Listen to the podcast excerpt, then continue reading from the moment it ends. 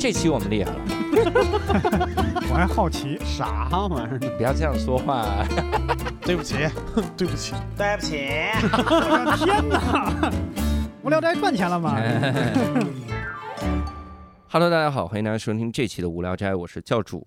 哎，这期我们厉害了啊，因为这期呢是我们的一个对谈的节目。因为我们以前的对谈呢，请的都是我的身边的一些个好朋友啊之类的哈，就是大家有的时候会凑在一起聊一些个假装是文化人儿的这么一些个小话题啊。但是今天我们这个对谈非常厉害，我们请到了清华大学社会学系的副教授闫飞老师啊，我们这个正经的来聊一聊这个文化人的这个事儿啊。我们欢迎闫飞老师。大家好，我是闫飞，非常高兴今天有机会来到教主的无聊斋。嘿嘿，在一个冬日的早上啊，外面太阳特别好，心情特别特别的开心，很放松，很期待和教主碰撞出激烈的火花。啊，没别您您老拿学术探讨的这个氛围，我就完了。咱们今儿碰出火花，就是发现了我的知识的贫瘠。我其实我之前啊，我特别害怕跟所有的这些个文化人对谈。哎，我不是文化人哎，别别别别别别，就在我们来看啊，咱们就这么说，就这害怕跟教授对谈，这可以吧？这教授是这个抬头哈。对，我们呃怕的点在于啥呢？就特害怕，就是人家的生活是一个世界，然后我们的生活是另一个世界，或者害怕啥？就说个难听点儿，就怕人教授不接地气。就是跟人家聊点啥，人说哎呀，这都看不上之类的。但是我我觉得您特接地气，在于啥？就我发现您还玩飞盘，经常参加这个接近年轻人。没有经常，主要是主要是学校里面有这样的场地可以去玩，然后还有朋友会在朝阳，他们会举办飞盘局，嗯然后会叫着大家一起去扔一下。嗯我觉得其实也不是潮流吧，就觉得哎呀，现在做老师的在学校里面坐办公室坐的时间特别久，嗯，枯就燥。特别想 动一动，你知道吗？而且很多时候我自己觉得教授教授，大家会下意识的会有一种印象，觉得嗯哎，教授一出来都是啊白胡子的老爷爷，对，然后不接地气。刚才教主也说特别不接地气。我特别特别喜欢和，因为我觉得自己还没有到这个年龄，当实际年龄到了，但是心理年龄还觉得哎，还挺年轻的，还可以跟得上时代的潮流。嗯然后我经常和在家里面和太太一起这种聊天，她会向我不断的普及在社会上面发生的各种新鲜的事情。啊然后我自己特别特别特别喜欢脱口秀，喜欢喜啊，喜欢这些以前的吐槽大会、奇葩说，然后嗯都是从这里面汲取一些新鲜的养分，然后去跟上时代的潮流吧。我觉得我特别好奇，您玩飞盘玩的好吗？特别不好，我老感觉啥呢？就是老师玩飞盘啊，因为我以前当当老师，玩飞盘为什么一定要有老师玩飞盘和不你看。我觉得学老师生玩飞老师玩飞盘就擅长扔，因为没事儿看着作业啥的就特想扔，这啥呀？这是就是不擅长接。我比我比较擅长，我喜欢跑，我觉得自己体力还行，就跑起来还行。但是嗯越跑嘛，发现哎，有的时候也跑不动了。现在嗯，哎，我们这次请闫飞老师来，主要是因为闫飞老师之前出了一本书啊，这个这个书我们其实也拿到很厚的一本，叫《悬浮异乡人的都市生存》。那这本书能不能给我们简单介绍一下？就是这书里面大概讲的是啥呢？嗯，上个月刚刚出了这一本新书《悬浮嗯异乡人的都市生存》。那在这本书里面，实际上就描绘了八个身边的异乡人的小故事。嗯然后这样的小故事是用了一种非虚构的写作的方式，嗯然后再加上社会学的分析，嗯所以特别特别希望可以把我们身边的这一些所谓的城市外来务工者，或者是所谓的异乡人，把他们的生命的历程、生命的故事，把它进行一个真实的记录。嗯。我一说到这个书特感慨，因为咱俩本来约的应该是在阿那亚，对，咱们在阿那亚在海边上，然然后听听音乐，聊一些拿着小啤酒，然后对异乡人的生活。那实际上我们大家都是异乡人，我其实自己在北京也是北漂一员。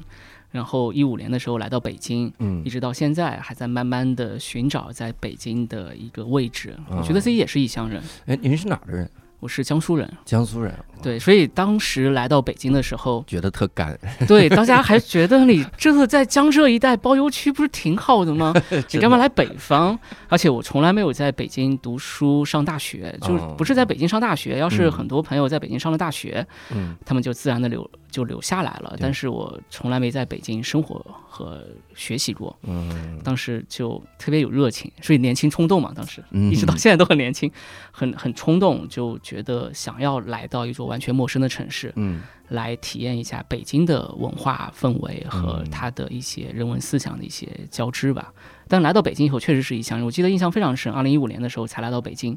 有一次还坐打出租车，嗯。走在路上，这辆出租车在开车的时候被后面一辆私家车瘪了一下，嗯。私家车超车，超到出租车前面瘪了出租车，出租车司机就下来和这一个私家车车主理论。那我觉得这出租车司机也没错啊，他正常的行驶，嗯就下车帮出租车司机说了两句，嗯，然后就被这一辆私家车的车主还上来就要暴揍，哟，说这外地人滚出北京。所以你会有这哇，这啥时候的事儿？对，一五一五年一五年秋天的事情，以为这已经消失在零几年了。一五一五年秋天的事情。对，就你会觉得自己是异乡人这样的感觉，而且我我讲话里面还是会带着江浙江浙的口音在，嗯所以你很明显就不是当地人嘛。嗯，我我跟你说一特有意思的事儿，我我初一的时候来北京嘛，因为我是生在内蒙的嘛，然后初一来北京的时候，我就特特不好意思提自己是内蒙的，我不知道为啥，我就觉得大家会瞧不起我。然后当时 真的一点没骗你，我当时自己编我是江苏人，因为我觉得江，是老乡，我觉得江苏这个名字听起来好棒啊，就是哎呀，我是江苏人，就是这种这种感觉。然后，然后我们其实可以聊一聊这本书里面的一些个事儿哈。我当时看这本书其实挺感慨，因为您在这个书里面其实记录了很多这种外来务工者，然后他们的这这种生活，他们的心情。我自己有一个很大的感触，因为你看我我在内蒙读到小学，然后我在北京读到大呃大学，然后大学去浙江，然后在浙江工作三年又回来，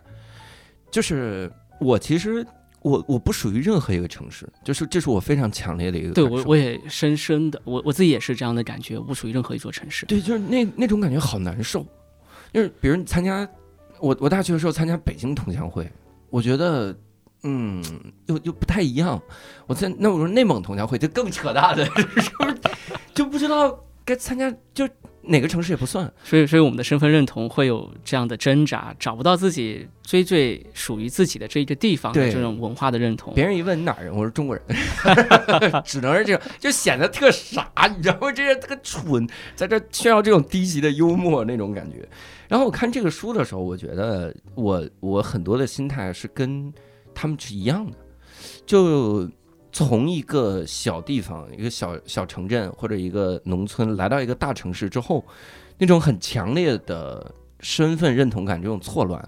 我觉得是很逼真、很对的一个感觉。我我不知道您刚来北京的时候会有这种感觉吗？我才来到北京的时候，一五年的时候，嗯就像我前面说的，先被北京一个私家车司机骂这个外地人滚出北京，那心理上当然不好受。我来到北京，我我觉得挺好的，怀着美好的愿望心愿来到北京，被怼，然后呃生活上也不是特别适应。同时，一五一六年的北京特别糟糕，一五一六年的北京的雾霾啊很严重，非常非常严重。所以当时到了冬天，每天都见到外面北京的天都是黄色的一片，心情特别糟糕。而且当时是看上去是清华的老师、清华的教授，对吧？但实际上就是在外面自己租了一间房子，特别小房子嗯，以至于这间房子特别破。当时我太太已经结婚了嘛嗯，她在上海上班。然后到北京来看我，看了这房子以后就说：“我不要带，我不要，我明天就买机票回去。”嗯，这样的一种感觉，就真的非常辛苦。我这种感觉，我觉得我特能懂。因为你书里提到了很多的著名的地标，就是什么皮村呐、什么这个地方怎么样？以前是不是大家管那个叫什么这个蚁族或者是什么，都有一些个很著名的人口聚居地吧？对对，地下室啊地什么，地下室城中村啊，对，最最早我来北京的时候，我们家是租了一个楼房嘛，嗯然后嗯那个楼底下地下室就是往外租的。对对对，啥？我特别特别可怕。有的时候我们小孩儿就就下雨就探秘，真是把那当探秘。对对对，你感觉一点光都没有，然后一个屋子里咣当出来一个人拎个暖壶，然后是你就挺害怕的。在在一三年以前，北京的地下室住了大量的城市外来务工人员，对，然后成为了一个隐秘的地下的世界。嗯，当时也有一些学者专门对地下室的这些城市外来务工人员做一些深度的研究，嗯还做一些空间的改造，帮助他们更好的有一个居住的地方。嗯但是实际上，他们还是一个隐秘的角落。嗯到了一三年以后，因为北京市出台了这样的政策，说不允许住地下室，会有安全的隐患，嗯所以他们集体的搬到了一些城郊结合部嗯的一些城中村里面。嗯然后，但是居住环境还是很差，嗯，非常差。你感觉大家就是只要晚上住在这儿，不会被冻到，这种这种基本的要求达成就 OK 了。那这种情况下，我我其实我小时候就有这个感觉，我在想，我是生活在北京吗？就是这算生活在北京吗？或者生活在大城市吗？这个其实是我我作为一个异你乡人，觉得只是活在大城市，哎活在北京，他没有生活。我我只是待在大城市，对，就是这个感觉。我记得我当时才来到北京，二零一五年租的那个房子，有的时候啊，到晚上凌晨两点多，嗯，就会有人在外面，不知道是谁，他会要想要开门，嗯就你能听到他想开这的门，哟，就还挺挺不知道怎么，因为我睡觉挺吓人的是挺吓人，真的嗯挺吓人的。是啊，然后问物业，物业也不知道怎么回事啊，嗯。不知道外面发生什么事。我，哎呦，我同时又有的时候啊，因为我们家破小区旁边是一别墅，你知道吗？这的这的就变成北京折叠了。就北京折叠。我每天我遛狗的时候，我看着对面那个别墅啊，我在想，咱们待的是一个北京吗？哎，所以所以这就是书里面有一个小区的高档物业小区的嗯保安嘛，嗯叫阿威，他之前是在北京皮村边上的一个木质家具厂嗯做木工活，然后同时加入到北京皮村的打工学小组，在这里面寻通过文学寻找到一些力量。到后来，因为就是这个小区保安的薪资啊嗯稍微高一些，他就申请到这边来做保安。嗯那这个小区里面啊就是这样，特别特别的夸张。进去以后，还会有一些呃孔雀、小鹿全 家就在小区里面走。啊当时我们去做访谈的时候，进去以后，他带着我们进去，一进这个铁闸，嗯！见到两只孔雀就在小区的路上走。我想，天啊，我只在动物园里面见到孔雀，但它是在笼子里面。后来再往里面走，还有羊驼，还有一些我叫不出名字的动物，我天，它就在小区里面走。然后我们当时一边访谈，我们坐在小区的一个足球场，嗯小区里面还有足球场，小这个，我天，足球场边上的呃观众台、观众席一边一边访谈，然后嗯。孔雀就在我们前面走，哇。我们一边录音，就像我们今天录音一样，然后嗯。孔雀就在边上叫，嗯，哎呦，这些都录下来了。录下来以后，我们后来后来再去听，就觉得特别特别的有魔幻现实主义的色彩，就是嗯马尔克斯这样的一种魔幻现实主义色彩。嗯一边在聊一些他北漂的这一系列的一些身世，从十八岁来到北京郊区做木匠活，嗯雄心勃勃，一直到今天，他对于未来已经没有期待。嗯，但是，一边在聊这些的时候，孔雀在边上呀呀呀的叫，我们特别的觉得虚幻不真实，觉得这还是北京吗？这真的是北京吗？这真的是北京对吧？这真的是北京，觉得在另外一个世界。哎呀，反正这种感觉我我是一直特别的强烈。我其实看到书里面啊，还有一个一个案例，我特别的有共鸣。就书里面提到一个小孩叫君君，君君是爸妈都来北京是做那个门窗门窗对门窗的那个加工的那个工作，然后孩子留在外地读书，然后想要考大学，然后说第一开始三百多分，我还认真看了一会儿那个分儿，那第一开始就考三百五十分儿，最后考了五百分儿，我说这分数进步挺大呀，对，这加了严老师微信是有用啊，就是这，但是最后也是没上大学，没有上大学。其实他是有机会上大学的，他只是自己放弃了上大学的机会。对他五百分儿嘛，你五说实话，你上一个可以上大学的。呃，你北京的大学其实也都能上，有有一些是能上，是的，但是你里面提到一句话，我觉得我特别的有共鸣，就是这个事儿很多人难以理解，但它就是事实。就说在他的印象中，北京只有北大和清华，就这件事情，呃，它魔幻就魔幻在我们活在这么的一个信息发达的时代，但我们有些信息就是达不到你那儿。对，我当年，呃，就就你就别说这个这个外省市的了，光北京本地，我当年教书的时候，每次报报志愿的时候，有的家长就跑过来，他说：“你说我们上一什么学校行？你说我们这孩子这次考试就考一个呃，大概五百五百七八，然后在北京，你说，哎呦，我说您要考虑一下这个外省市的一些个名校呢，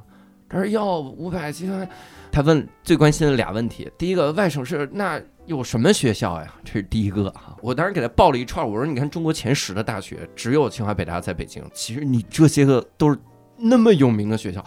一百多年的历史啊，放在那儿，多好的大学。然后第二个经常问的问题，啊，我们上了外省市，你说我们孩子不是北京户口了怎么办？我说这个你说太闭塞了，这个信息。我说您不想签可以不用签的，但就是这个信息很闭塞。对我，就我自己也有这样的体会，在君君的这一段故事里面，嗯他们所在的这一所留守学校在江西嘛，嗯，信息特别的闭塞。然后对于学生，你到底要怎么学习？就早上六点半坐进去，然后到晚上十点半出来，每天做题刷题，然后最后高考成绩出来以后要怎么填报志愿？嗯老师也不知道怎么办。老师觉得，诶，你这个成绩出来了以后，就两种选择嘛。嗯第一，如果有好的学校你就去上；如果没有，很简单，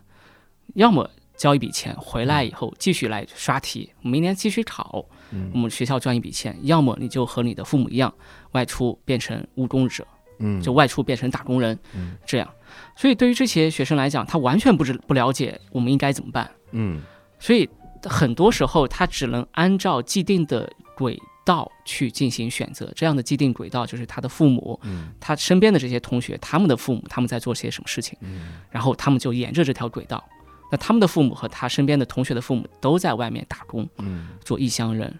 然后同时都面临着这个世界无处容身嗯的这样的一种身份的挣扎，想走但是又走不了，只能继续留下来。嗯留下来又觉得很不舒服，但是为了多赚一点钱，还是继续留下来嗯这样的一种状态，所以就变成了一个循环，嗯，一直在循环在他们身上。我我看的时候有一个特别强的这个感受，其中我我觉得里面的很多人物都非常非常鲜活，比如君君他说了一句话，我觉得哎呀就很很真。他说他喜欢看家庙，对，但是看不太懂，是的，就看了很多遍，尝试在理解，就是怎么样啊、我我尝试去想象了一下那种感觉，我觉得我反而共情出难过了。我我不知道我是不是瞎共情啊，反正我看的时候，我有点难过的点在于什么？我觉得喜欢文学的人，一旦开，就相当于信息量增加了，你的信息量打开了，你是会有一个理想中的世界。的，然后你一下被拉回到现实那一刹那，可能就是别人的一句话，可能比如说你你看看书的时候，你觉得也许每个人都很善良，然后走在路上，别人指着你说你外地人怎么怎么样，可能就这一句话，一下子那那种撕扯感，那那坠落感，我觉得是非常非常强烈的。对，因为我们对于这一座城市有一个自己的想象，对，但是这一个想象就啪的一下被这一句话所打全碎了破，，全碎了。我觉得那个那个痛苦，哎呀，就是我我反而是共情到这儿的时候，我觉得很难。就我感觉一个一个人开始接触一些个信息之后，然后一下被拉回到现实的时候是痛苦的。所以我特想跟您探讨一个，我我插了一句啊，本来放在第三趴的，我想插在这儿，咱们就直接放在这儿聊一聊。现在啊，即使是留守在老家的小孩，他也能看手机，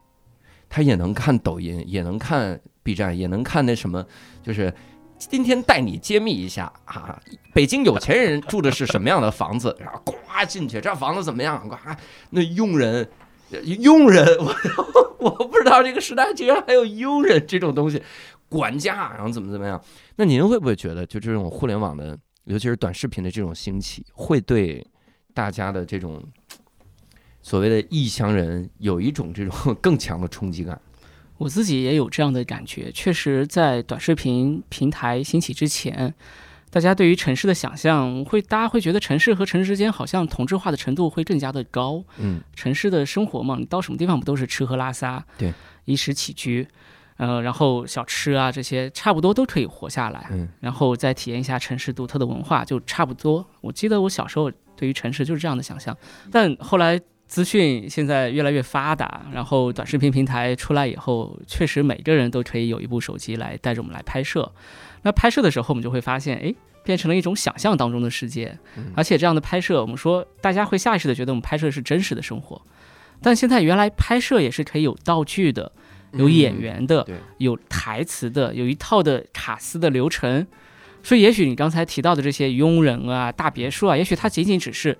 租来的，租的，或者是背后有一套的运作的班底，嗯然后流量再往前推动一下，对让我们刷出一个很新鲜的东西。因为有时候我刷有一些短视频平台刷到这些大屏，就是大的房子啊、豪华的生活啊，但最后他带一个十几元钱的货，我心想哎，你都啥钱都挣，对对，十几元钱的货，但是对吧？这大房子这么多，最后带的就是十几元钱的这个面膜啊、面霜啊这些，啊我觉得特别不真实。嗯所以就在会打上问号。但是实际上我们会发现，大量的这些短视频出来了以后，我会觉得大家变成了一个更加深度的分层，或者是大家会更加被分在不同的世界当中。嗯我记得有一个短视频平台刚出来的时候。特别的火，因为我们大家都知道有两个最主要的短视频平台嘛，其中有一个短视频平台出来以后，大量的都是乡村里面的嗯。这一些普通人带我们去大量的拍摄乡村的生活，而且这些乡村生活都是以各种猎奇，或者是甚至对自己身体会带来一些自我的侮辱，嗯。来以博人眼球。对，当时大家就觉得，诶，这个短视频平台为什么都是专注于这一趴？嗯。但另外一个短视频平台就是发一些城市里面的生活，嗯。变成了一个互为镜像。啊，城市里面待在城市里面的，他们喜欢看，诶，乡村原来是这么一回事儿。对你看这些乡村的，他们，呃，可以自己用着铁皮啊做成一个变形金刚，或者怎么样，他们自己可以到呃水塘里面去怎么样摸鱼等等等。但是另外一方面，我们可以看到，在乡村里面的这些，呃，他们会通过短视频看到城市里面生活的样子，就互为镜像，把对方作为自己的一个想象。嗯在观看。但是在观看的过程当中，我会发现这些想象出来的东西会不断的通过短视频啊进行一个深度的放大。嗯呃，比如说城市生活其实就是吃喝拉撒，我们真实的生活的一面，但是他不拍真实生活一面，反而拍一些比较浮夸的，嗯甚至是被布景制造出来的场景。那制造出来的场景就是对很多很多没有来过大城市的这些普通人会带来一种大城市应该怎么样怎么样的想象嗯啊！来到大城市，我也可以金迷，我也可以纸醉金迷，我也可以怎么样？我前面提到的，呃，书里面这一个高档社区的保安，他名字叫阿威。嗯阿威写了一篇小说，自传体小说。十八岁的时候，来到北京，梦想着自己也可以成功，嗯也可以光宗耀祖，嗯有一天也可以飞黄腾达，这样的一个人生的抱负。十八岁的时候，嗯我觉得这些人生的抱负，就是对于城市的一种想象。嗯觉得我来到北京，我就可以有一天飞黄腾达；来到大城市里面，我就可以改变自己的命运。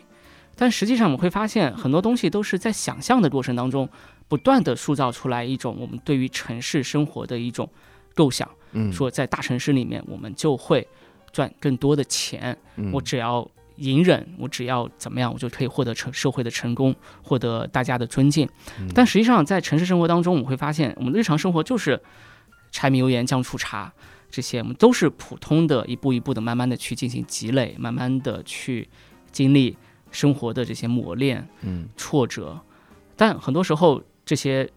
视频会告诉大家，哎，其实也许你不需要经过磨练，嗯你就可以在短时间里面获得一种社会的成功。嗯所以很多时候就会不断的给大家打鸡血，说我也会成功，我也要成功，我也会怎么样。那其实这样子的话，就会对很多的年轻人会产生一种巨大的心理落差。嗯，为什么别人可以成功，我不能成功？嗯那并且这样的落差会等他成人以后，他会不断的在延续下去，对他的孩子也会产生一些影响。我觉得会会有这样的一种呃被放大的城市的想象的效应在。嗯，我觉得这个很痛苦的一点在于，就是你知道会有那样的生活，但你选不了那样的生活，就是在你面前的选择并不多。所以之前之前谁说来着？说这个说所谓的选择困难症啊，就是因为你的选项并不多。对，其实他没有选择对，你不是因为选项太多才有选选择困难症，你是因为就只有这俩选项，你才你才有选择困难症。所以这个所以，很多时候，我们实际上日日常的生活就是充满着喜怒哀乐，嗯每个人的生活人间悲喜，人间悲喜。就像教主做喜剧，我觉得喜剧的内核背后就是悲剧嘛。嗯那实际上人间有很多的悲剧，我们把这样的悲剧作为一个点，把它通过喜剧的方式来进行一种讲述，让大家在笑中带泪，在笑中会认识到啊，原原来我们生命的内核是这样子的。嗯嗯，很多时候我们会发现，在今天的这样的一种生活的场景当中，城市发展太快了，嗯，我们没有办法给予这些普通人、城市的北普通人、这些异乡人、漂泊的这些人，给予更多的一些，比如说公共服务的一些帮助，让他们更好的融入城市生活当中，反而是不断的要说啊，你们这些不属于城市，你们就就不应该待在城市里面，你们住地下室是是你们自己的问题，嗯这个对吧？你们应该走，嗯或者是你们所做的都是一些低端的产业，那这个产业不符合我们城市发展的定位和功能，我们城市不需要这些所谓的低端产业，所以啊，这些产业都必须迁走，所以依附于这些产业的这些人，打工者也要离开这座城市。我们对吧？我们要高大上、国际化、大都市，这才是城市的未来的想象。其实这些都错了。我们一方面在这些通过视频的方式展现出我们好像是高大上、洋气的这一面，但另外一方面，我们缺乏用这些东西来包装我们的城市，让我们城市变得好像非常的高大上，但同时又不断的在对城市当中的这些最最基层的普通人帮助他，没有帮助他们，反而是不断的在在在驱赶。在在在变相的在让他们的生活增加很多很多的负担，让他们看不到未来的希望。嗯，所以在书里面，我这一个高档社区的保安，十八岁的时候说期待未来可以飞黄腾达，但是我们再去做访谈的时候，在呃两年以前和大家去聊天，呃，两年以前他大概多少岁？两年以前四十五六，哦，对，现在要将近五十。嗯，所以他说我我我我觉得我对未来没有任何期待，嗯，没有任何期待。然后他还有一个十岁的孩子，很长时间没有办法见到，因为一直留守儿童。他们做保安的有一个问题是，其他的一些外来务工者，也许到了春节，嗯他们还是可以选择回家。呃，比如说我书里面的这些门窗工啊、菜贩，他们可以回家，但是保安不行，因为小区业主要出去玩，啊，浪迹，对他保安一定要留守，所以保安又回不去，所以他已经很长时间没有回家去看望他当时十岁的孩子。就是问他你对孩子有什么期待？他说对于孩子也没有任何期待。所以我觉得这样的一种转变是非常可怕的。本来是非常兴致勃勃，嗯来到北京说我想闯出一番名堂，但是二十年以后就非常的沉沦。他只是在每一天做一天是一天这样的一种一种状态在生活。也就是说，换句话说，我们也许每个人都对城市有一个自己的想象。嗯但是很不幸的是，城市并没有给予我们同等的一种回报，嗯让我们觉得我们的生活变得越来越好。呃，嗯也许这是有点悲观的一个一一一种一种表达，但是我会觉得，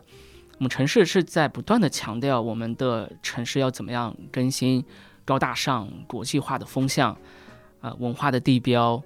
呃，经济的中心等等，但是却往往忽视了对于这些最最普通的人的一个最基本的关爱。嗯我觉得这一点是比较忧伤的一件事儿。您是当时咋收集到这么多的例子呢？呃，其实也没有收集，嗯也没有刻意的去收集，因为也没想到它是会写成一本书，变成一项研究。就像我前面说的，我一五年来到北京的时候，也是两眼一摸黑，然后在清华大学边上找房子嘛。然后当时就特别巧，在宇宙的中心五道口去寻找房子，然后在路边上看到一个小伙子，哎，长得还挺俊俏的，然后他也四四顾茫然嗯，到处在寻找，在大街上寻找，然后我们四目相对。然后我们就对上了，对上以后我就去找这小伙子帮我去寻找可以租的房子嘛，然后最后我就变成了他来到北京以后的第二位客户，他也是才来到北京北漂，完了以后他他平时介绍房子就在大街上四目相对啊，他他不知道他不知道怎么办，因为哦。才来北京做这个 房做做房房屋中介的这个嗯。生意嘛，他就站在北京在这街头上就可能就发传发嗯。传单啊，然后嗯。然后寻找潜在的客户，这样，因为他不知道怎么办，他不他没有客户的资源，他只能这样子去陌生的去寻找，所以就撞上了。撞上以后，在过去的像一五年认识，我们到现在啊三年，已经七七年时间了。嗯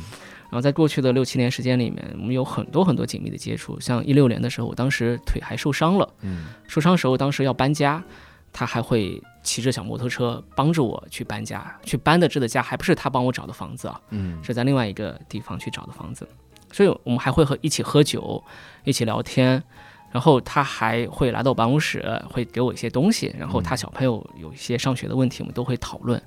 所以我们从来没想到我们会有一天坐下来说聊天，嗯像访谈一样说，哎，我们坐下来做一个学术研究，嗯没有，从来没有，我们就是日常生活的这样的聊天，嗯有的没的都聊，有的时候喝酒啊，听他讲一些东西，因为我觉得我们都是异乡人，都是在北京北漂的一些情况，然后有些东西，我当时还想去在北京。租一辆车，哎，他说：“哎呀，这严哥，我有租车的渠道，哎，我嗯帮你怎么样？”嗯所以我觉得，哎，挺好的。我们大家就会因为这种生活的一些缘分，会嗯走在一起，就有有的没的都聊啊，还一起喝酒啊、聊天啊什么的，我觉得特别有意思。那后来他就变成了我的这一本书里面八个小故事中间的一个。那还有其他的一些，也是类似的一些生活的积累。嗯，呃，我说生活的积累，是因为我从来没想过说把他们当成我的研究对象。嗯因为他们不是我说我进入到一个场所里面，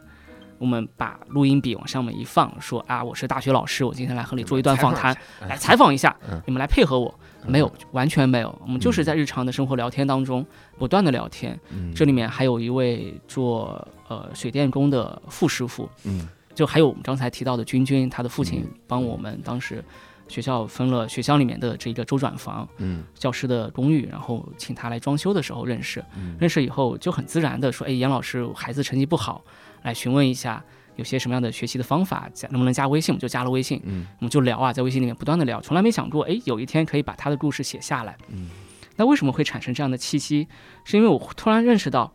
也许我们做学术研究做错了方向，嗯我们都是下意识的带着一种身份的标签，说我是大学老师，嗯我是清华大学教授，我们来到一个地方，和我们所谓的一个研究的目标嗯来进行访谈。我觉得这样子有点太过于刻意，而且你会把自己的位置和被访者就完全有了一个位置上的高和低之间的区分。大家嗯可以理解吗？就是我是大学老师，我带着我的同学们来到一个地方，好，对方坐下来，我们坐下来，我们掏出录音笔，我们来录音，对方来配合我们的访谈。录音完毕以后，我们离开这里的地方，对方和他再也不会有联系。就是好像我们是一种标准化的研究的一种架势，就像我们开篇的时候，教授就说：“哎呀，这的大学老师来了。”嗯，大学老师怎么回事？大学老师不接地气，对吧？嗯，他不接地气，为什么不接地气我？是这语气吗？我对对对吧？是他为什么会不接地气？他高刀，他他觉得自己我就是来做访谈的，来你们来配合我。我觉得不应该是这样吧？嗯我们其实，在日常生活当中，每天都会有小事情在发生。嗯那实际上，我们每天都会在这个日常生活当中有他的日常的生活的基本的逻辑。嗯我不觉得他是我的访谈对象，他也帮助了我很多很多，我同时也帮助他。那么大家互相彼此的有需要，然后同时大家都是在北京北漂的，大家互相帮助。然后其实这些都是在我们日常生活当中的点滴的小事情，我觉得很有必要把这些身边的故事记录下来，而不是去记录诗和远方。嗯啊，我们带着大学教授的头衔跑到一个北京大兴的工地上，嗯哎，我们来做访谈。我觉得这个访谈有点太不接地气了对，太脱离了。嗯那我们真的能从这样的一次访谈当中获取到这一位被访对象他真实的讯息吗？了解到他的生命历程吗？我觉得不一定，嗯反而是也许在过去的六到七天时间里面，我们反复接触的这些普通人他们的生命历程，因为我们反复的和他聊天，反复的和他吃饭，反复的和他，比如说喝酒、吃烤鱼，在街边蹲在路边上，或者是比如说我们就是一直到我就是在我们单位楼里面上门保洁的阿姨，就每次聊，每次来帮我打扫卫生的时候，我们都聊聊很多很多，聊她的孩子，聊她的家庭，聊她的丈夫，然后嗯有一些东西好吃的东西，大家一起彼此分享。我们还会一起打羽毛球，就就锻炼身体嘛，对，你们这球搭子。这家里打扫太快了是吧？就是哎，我这还有俩小时才能打羽毛球，因为学校就办公室楼下有有一块空地嘛，啊大家有的时候会。打打球，这样。呃，我觉得就是日常生活的最基本的逻辑，然后就嗯不断的听到他们讲故事，有些故事是动人的故事，有些故事是悲伤的故事。嗯那我觉得无论是什么样的故事，都是普通人日常生活当中正在发生的，而且我觉得也许在很多人身上都在发生。嗯，所以我觉得就有必要把它记录下来。对那这样的记录，我们不是说，哎，我们坐下来认真的用录音笔把它记录下来，或者是有一个访谈的提纲，我们 A B C D 照着读，而是说，也许在过去的几年时间里面，他的这些生命历程，慢慢的可以拼贴成一幅完整的画面。嗯然后把普通人的声音进行一种完整的表达，看到我们这些身边的人他们的故事。也许这些故事是在我身边这些八位具体的人他们的故事，但也许这些故事在我们其他人身上也在发生。所以我觉得就有了这样的一一个想法，把它写成一本书。我看这个书的时候，我一直在反思我们之前做的一期节目。就那期节目自从做了之后，我就一直在反思。就是我们请了一个外卖小哥来无聊斋聊，但那期节目我们下意识的姿态都高了，因为真的就是那种，就是哎，我们有一节目，你来聊一聊，里面竟然会出现一句话叫“我们该怎么帮到你们”，就是类似于这种。就这几年我都一直在反思。后来我给很多人打电话，包括我给人物的谢慕瑶打电话，然后给日坛公园李叔打电话，我说该怎么去跟话少的这个嘉宾聊，或者人家对你的警惕性很高嘛。所以他来了，说的很多都是官方的话，人人家怕你这播出去之后，你也不给人剪辑，给人带来不好的影响咋办？就一直在反思说这个东西怎么聊。然后我看了这本书之后，我感觉就是以后我们不做这类的了，我们就光看这个书其实挺好的，就是它一下就能让我们关注到周围的人他是怎么样的活着的，这是真实的生活。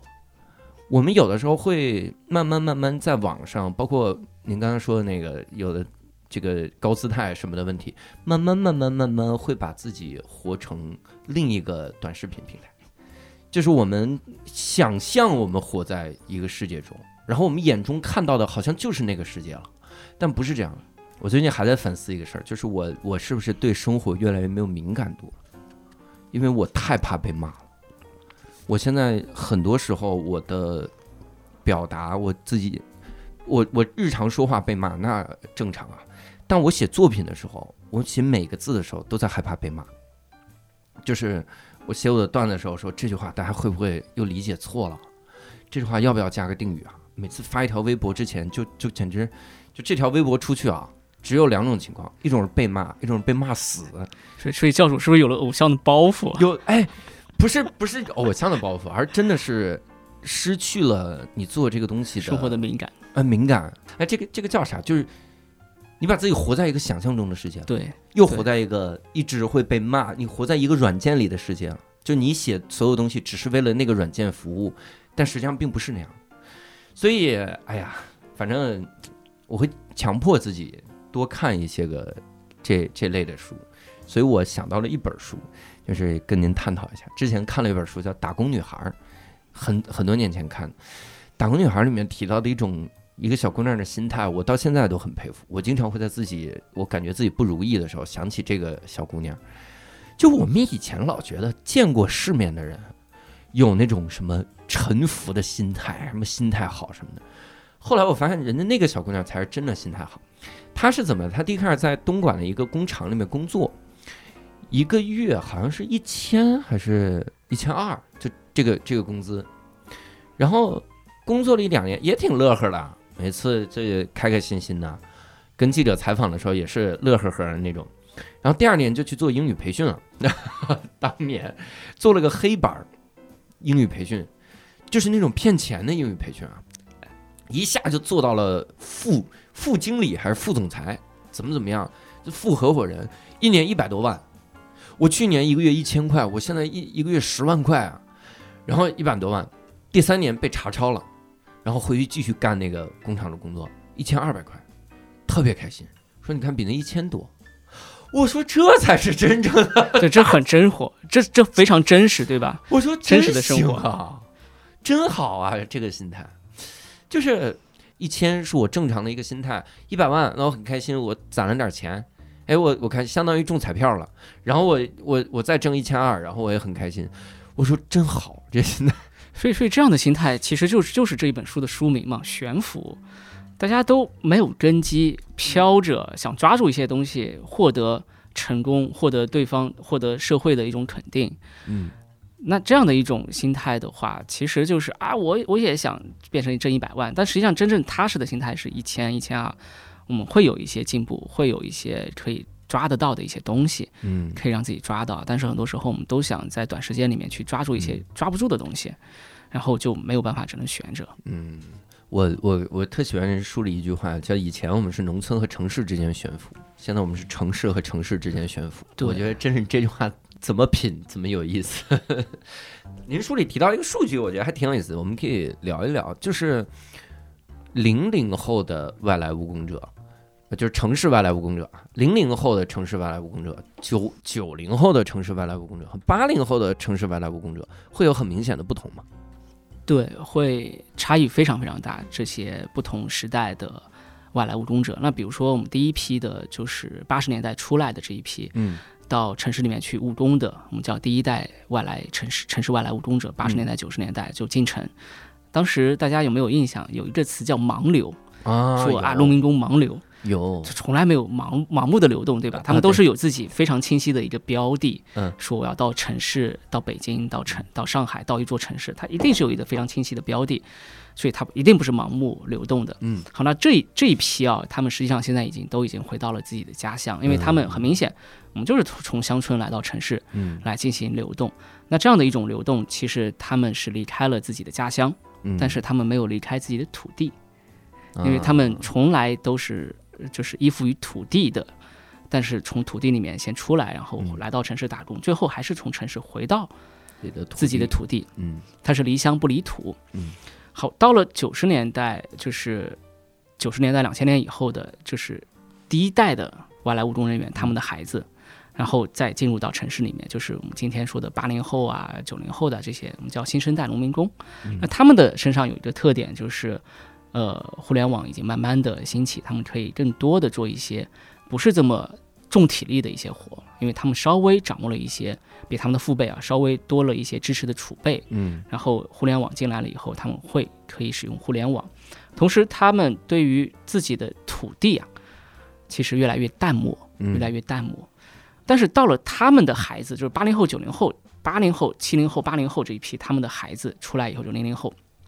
这一批，他他们大部分呢，可能都是出生在城市里面，他们和自己的土地是完全没有任何的感情，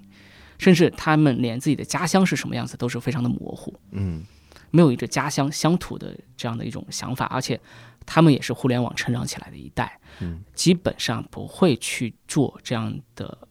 重体力活，我们叫初级劳动力市场里面的重体力活，嗯不太会去做。但是他们的之前的他们的祖辈啊、父辈啊这一些，他们来到城市，很多时候都是做重体力活，嗯但是他们不太会做重体力活，所以他们会有更多的可能性。嗯而且他们更加的原子化一些。所谓的原子化，就是更加张扬自己的个性，嗯会有很多自我的一种追求。同时，他们不愿意做这么长的工作时间，嗯，说不断的啊，在在在通过呃自己的体力来赚来来赚钱，所以他们也许会有更多的一种可能性，嗯而且也更加想要融入到城市当中去。那作为他们的父辈，作为他们的祖辈，那些第一代和第二代的城市外来务工人员，诶，他们有一个可以回到回去的家乡，嗯说啊，我城市里面待不下去了，我回家，对吧？回家继续种地或者怎么样，回到自己的家乡，他可以回到自己的家乡。嗯，但是对于零零后，他们已经没有一个家乡了。嗯说我回到家乡吗？我的家乡还是我这一个非常熟悉的家乡吗？因为他们在城市里面生活长大，对于城市的这一套是非常的接受，回到家乡非常的不适应。但同时反过来说，城市又没有接受他们。嗯，因为他们还是外来务工的，特别是他们没有办法在北京啊、上海这些大的城市里面接受平等的教育，他没有接受平等教育的这个权利。很多大部分的城市外来务工人员都没有办法把孩子送到小学上小学，他只能幼儿园这里的阶段可以上，那小学就要也许就要搬到别的地方去上学，所以。他们会有很多对于城市特别想融进去的这样的一种冲动，和希望，但是城市没有办法把它进行接收。那在我的这一个呃书里面有我们刚才一直提到的这一个零零后的呃装窗户的君君，嗯那他刚刚来到北京的时候，他并没有想到装窗户，因为装窗户是他父亲在做的事情，为什么要和父亲做同样的工作呢？就不想和父亲做一样的事情，所以他也做了很多的尝试，他去做了保安，做了商店的、超市的营业员、售货员，做餐厅的这些端盘子的等等各种工作，但是他觉得很累，嗯。他没有办法接受这一些，所以最后还是父亲和他说：“要不你就和我一起来继续做门窗、安装门窗吧，因为毕竟我在这边还是积累了很多的啊，这个兄弟啊，不一定客户、渠道、兄弟朋友，嗯大家兄弟们好叔叔啊这些可以稍微照料一下，手把手的带着你一起做，所以他最后还是回来和他父亲一起做门窗、安装门窗，学习一门手艺。所以在这里面的话，实际上会看到他会有很多的想法，同时他现在一边在做这个安装门窗，一一边和他父亲的想法也不一样，他会自己嗯去学日文，哦，因为他想把他觉得自己也许有可能把这个生意啊做到国外，做到国外，所以嗯做到日本去，但是他没有渠道，他不知道怎么去学习日文，就是在在网上自己搜啊，嗯打开一个搜索引擎就在网上搜，但是搜搜到的东西都没有办法给予一个系统的培训，所以这也是他现在比较困惑的一件一件事情。嗯，这个事儿咋做出去呢？就是怎么给，怎么能到日日本去做门窗的？我是 其实是我很难想象。我读到这段的时候，我就一直在想象，但我是想象不出来，因为我是真不知道这怎么弄。对，因为因为他自己觉得会对于未来有一点想法，因为零零嗯后的他们肯定是和他们的父辈不一样，嗯父辈就想到，哎，我就在北京把这一小片地方把它做好，嗯可以稍微增加一些客户就很好。嗯但是对于他们的呃下一辈，就是零零后这一批，他们会更加有想法，因为他们互联网成长起来的一代。对他觉得，哎，我自己也许可以学一些国际贸易的知识，嗯学一些外语，也许就有机会可以把这个渠道拓展出去。那至于怎么拓展，目前还没有答案。但是他可以想到说，也许我可以往这一个方向进行一些尝试。嗯，就我觉得这一点就已经和他的父辈完全不一样了。嗯，我是看这个书的时候，还想到一个人是谁，就是庞麦郎。庞麦郎之前不是唱《我的滑板鞋》都都火火成啥样？对，摩擦摩擦，对，然后后面的几接连的几个报道，我是真的很认真的在看他后续的一些个报道，比如他住进精神病院了，然后现在在做直播呢，又出来做直播。我觉得他心态也挺好。你看我之前说的那个打工女孩，她是她的根就在于一千。我呀是一个一个月一千的人，这是我正常的这个收入。我挣一百万，我就攒点儿，我一千二就行。庞麦郎是一直坚持着心中自己是个艺术家，他就完全其他的条件不在他的考虑范围之内，这个心态我也佩服。但我我后来就在想这样的一件事儿，好像我们只能在两个精神状态中选一个，人才能踏实下来，否则就一直处于那种悬空悬浮的状态。我要不真的就是坚信自己过的就是那样的生活，那你别觉得觉得我疯了，那我向你们看不穿。那我要不就是过上很扎根的生活。你觉得我有机会往上雇佣雇佣？我说我其实没有，那个就跟中彩票似的，好像就是夹在悬浮状态的这个这个这个状态是最痛苦的。我觉得有一个问题啊，我一直想讨论，就是我会觉得我们今天的社会缺少了一种包容度，嗯一种宽容度，一种容忍。嗯那大家为什么不可以有多元的选择，而是大家也许都只能朝着一种选择的方向去走？为什么大家都是只有一种既定的生活的方式，说这样的生活方式才是对的？你必须要嗯这样做、嗯 a B C D 啊，必须早上先张嘴做一件事，嗯然后才可以出小区，出了小区以后再做一掏出手机再做一件事扫完以后才可以进小区，对吧？嗯就就为什么只能按照这样的一种既定的路线去做？但是我不想做一些事情的时候，为什么不可以让我不去做这件事情？我觉得我们也许应该多一些包容，多一些理解，给予大家更多的自由散发的一种选择性。我一直说人生充满了很多非必要，很多时候我会觉得我们今天处在一种所谓的积极主义的暴政下面。嗯那所谓的积，什么叫积极主义暴政？说我们其实非常的伤心，非常的痛苦，嗯，非常的需要去表达自己的伤心和痛苦，嗯，但是我们没有办法，不允许我们去表达，然后不仅不允许，而且不断的各种媒体啊，大的一些官方的媒体不断的在用心灵鸡汤的一些文章灌输，说啊，你必须要打起鸡血。我今天十点半下班回来以后特别累，我就想躺平。看一下小美和大壮的故事，对吧？但为但但不行啊！你真的你要一篇心灵鸡汤文章来了，那你必须相信要有力量，嗯明天打起鸡血，继续迎向光明的未来。就就我们就不可以稍微让我们消沉一下，我们不可以我们说看了这一个喜剧，看了这个脱口秀，我们就不可以流泪嘛？我们就就不可以就是哭出声音嘛？嗯就好像连这样的一些表达都现在不允许了，就我觉得这才是就一件比较悲哀的事情。我我有一个感受，正好也跟您探讨探讨。我觉得是因为城市的高速发展和人的这个自我的这个发展有点儿速度不匹配。对，我感觉啥呢？我感觉像日本，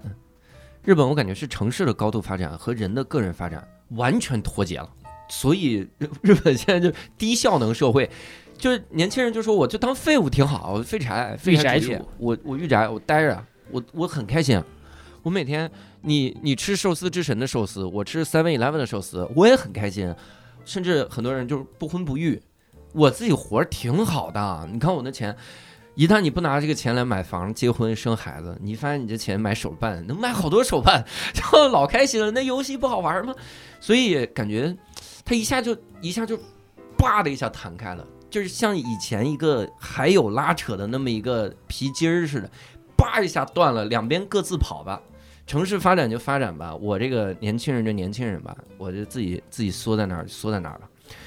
如果城市高速发展和年轻人个人发展也能匹配，我觉得那个也挺牛逼。就是最早的什么，你美国梦，然后最早的咱们咱们刚改革开放，你想那大家哪个人不奋斗？对，大家对于未来有一个非常明确的期待，然后我觉得啊，我只要努力，我可以和城市同步快速的发展，然后快速的也不也就是我可以，只要我努力，我就可以获得一些我通过努力来获得的一些一些一些东西。对，对，然后我然后这几年，尤其是这几年，我现在努力了，我获不得这些。对，然后城市发展太快，就是有钱人发展太有钱了。我是看什么有一个感受呢？我看我观察我的学生，我也是观察学生的时候有感触。十几年前啊，你给人家励志是能励志的。你想新东方最早起来不就是励志吗？然后说只要努力，我也是新东方的学生啊，是吧？是哎，这闫飞老师真好，给新东方增添了光芒。那个时候是能励志的，因为努力是有回报的。我后面就发现立不动了，一几年之后啊，你真的很难励志。你跟他说这个没用，你跟跟我的学生、跟北京的孩子们说，我说要努力什么的，他们觉得没必要。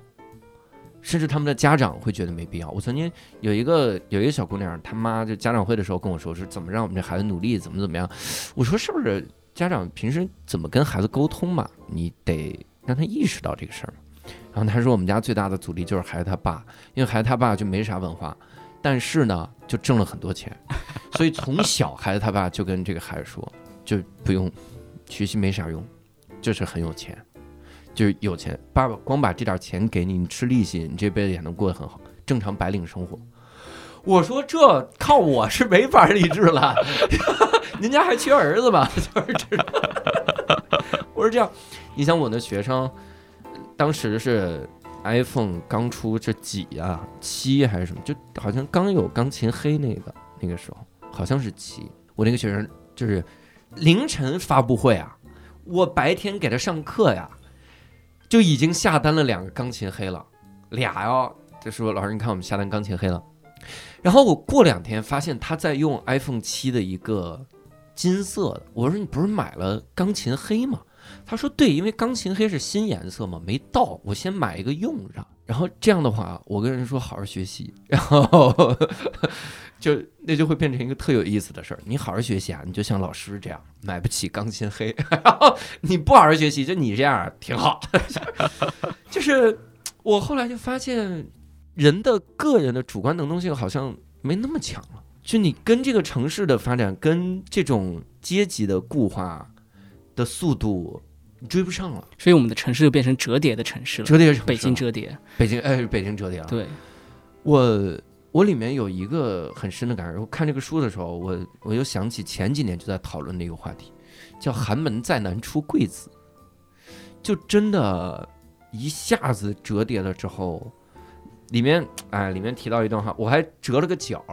我说这个话我要摘抄下来。我每次看一个书的时候，有的时候会折角。我人生是折叠，我的书是折角。你看这个，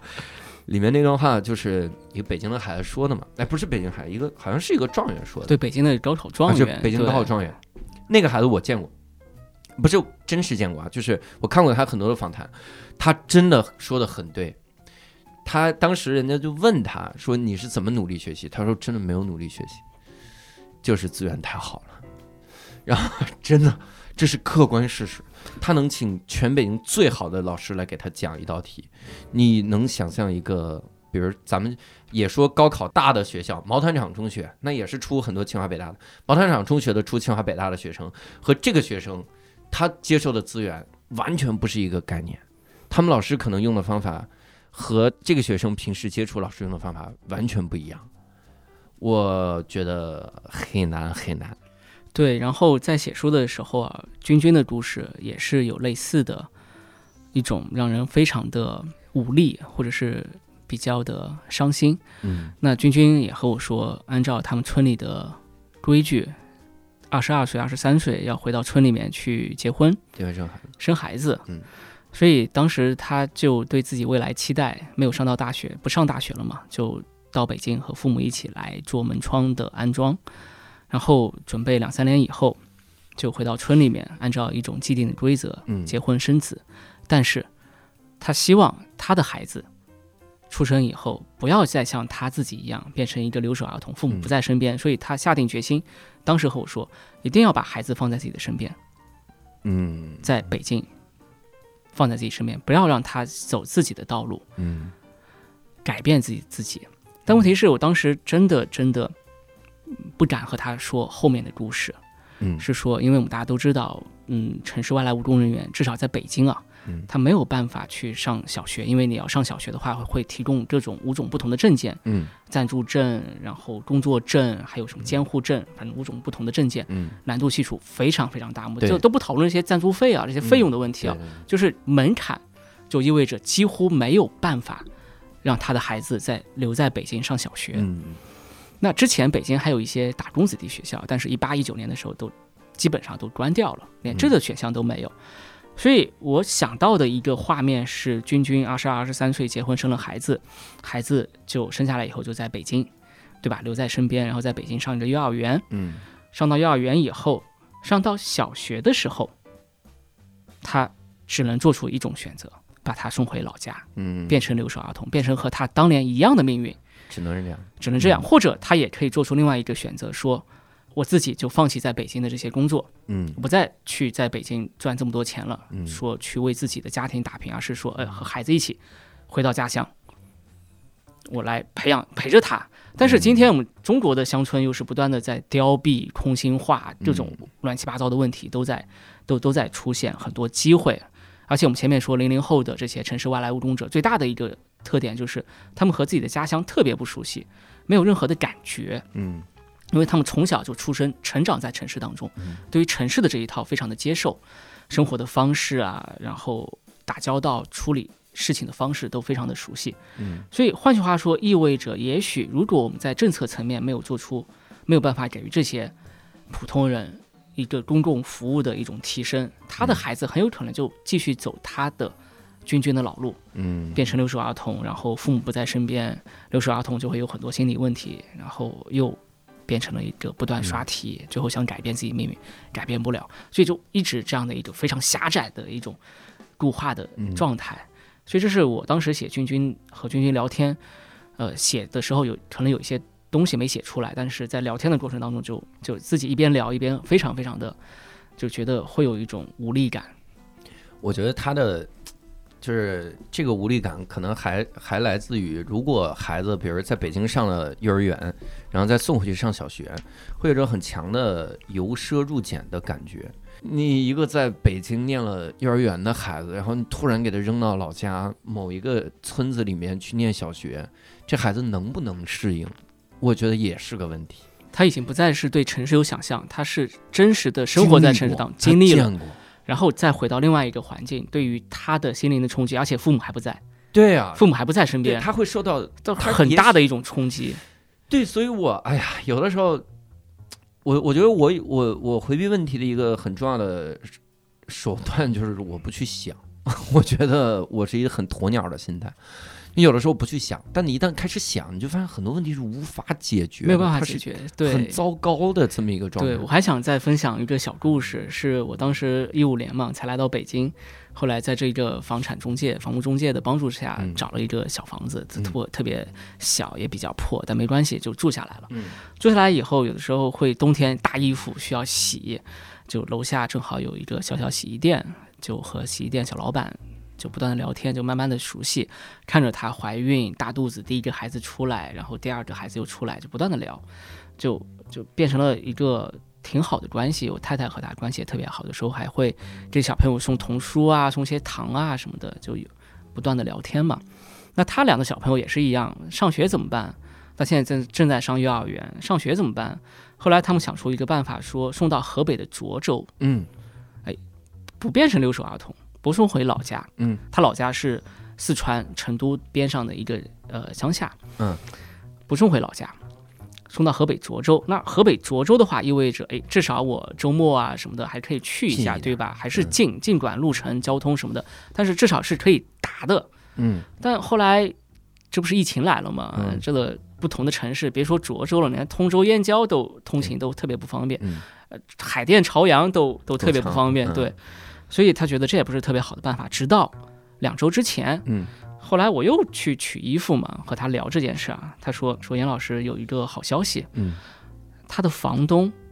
主动提出来嗯。说可以把他的这个学区房的指标借给他们。啊？就在五道口宇宙中心哦，边上就是一个特别好的小学，嗯。所以宇宙中心嘛，学区房嗯。房价一平米二十万，对，但房东主动的提出可以借，那为什么会主动提出可以借？是因为嗯。我猜测哈，嗯。因为这这个小老板他特别好，做的很扎实，嗯。很平实，而且在这边待了十五年时间，嗯。街坊邻居他就是这个社区里面的一员，嗯。我从来没觉得他是一个他当时一个洗衣店的小老板娘，但是我们从来从来没觉得他是外来人或者怎么样，嗯我们就是就是社区里面的街坊邻居一样，嗯。所以会有这样的一种人和人之间的连接，会嗯。纽带越来越深。对，所以我觉得才会说房东小老板。那这是这个房东会主动的提出来说两小朋友特别可爱，我自己嗯也觉得两小朋友特别特别可爱，才会主动提出来。当然这是非常少的特例，但嗯是我觉得人和人之间就日常生活的逻辑嘛，在日常生活当中会有这些闪光的温情的片段嗯会流露出来，我觉得真的挺好的。嗯，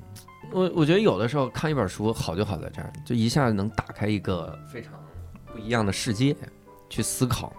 我觉得一个很重要的事儿就是先去意识到有有这这些世界周围的小世界存在，然后更多的会能影响到自己的一些个认知和看法。我觉得这个还挺重要的。那最后我想探讨这么一个问题，就是你写了这个书，包括看了这些个周围的小世界之后，会对您有哪些个影响吗？我觉得最大的影响就是他们一直在我的日常生活当中，我们不是进去做访谈，嗯，然后再离开，我们从来没有进去，我们一直在场，在，同时我们也不会离开。嗯。我们今天和君君啊，和这个房产中介、保洁阿姨，还有其他的一些，比如说小区的保安阿威，和他的故事、和他的交集、和他的联系、和他的纽带，还在继续延续下去。嗯。会一直延续下去，而且会不断的碰撞出连我们自己都想象不到的一些意外的惊喜、意外的火花。所以我会觉得，我们一直在场，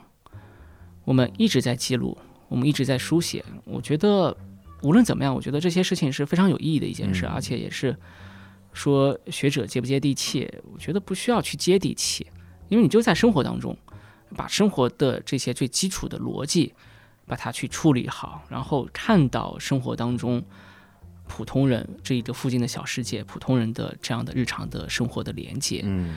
我觉得就已经做到这的基本面就已经非常好。但很多时候我们连基本面都做不到，我们都在想诗和远方、遥远的东西。那真正的人间的悲喜，其实就在日常生活当中。所以我特别特别喜欢，呃，脱口秀啊、教主的这些所谓的段子哈。嗯但它其实不是段子，它背后都是我们生活的这些痛点，嗯生活的一些一个点，诱发我们思考的一个点。我们只是通过喜剧的方式进行一个展现，嗯，但后面其实就是悲剧，或者是就是人间的悲喜，日常的生活的逻辑，我觉得特别好。所以我这一点觉得我和教主特别有的聊。嗯，是是因为我觉得，嗯，我我我做社会学和其实都是一样，我们的内核是一样的，嗯是这样子。嗯，反正推荐大家去看这本《悬浮异乡人的都市生存》啊，这个非常好的书。顺便也给闫飞老师之前一本书作为广告啊，叫《穿透：像社会学家一样思考》，这本书也很好，大家都可以去看一看。然后我现在我现在自己看书啊，我很少去看那些个杂文集了。我小时候经常看，因为我觉得写的很过瘾。我后来发现就不太对，就是全是情绪，所以我现在会去看一些这样的非虚构的一些个书籍。我现在特别喜欢读小说，在小说当中可以进入到另外一个世界，嗯另外一段人生会很精彩。嗯，推荐大家先去进入到这个《悬浮》这本书里面的异乡人的都市生存的人生中啊。那当然，如果各位想跟我们交流，想聊一聊各位在都市里的这种生活的这个感受，作为一个异乡人的感受也好，作为一个本土人的本都人啊这个感受也好，可以。在评论区给我们留言，同时可以去公众号“无聊斋”，然后点击下方的听友群，扫码就添加无聊斋的小管家就可以进群，在线上跟我们进行沟通。那这一次呢，非常感谢闫飞老师来做客无聊斋，非常感谢各位的收听。那我们下期再会，拜拜。好，谢谢教主，大家下期再见。哎，我没有下期了，大家再见，嗯，拜拜。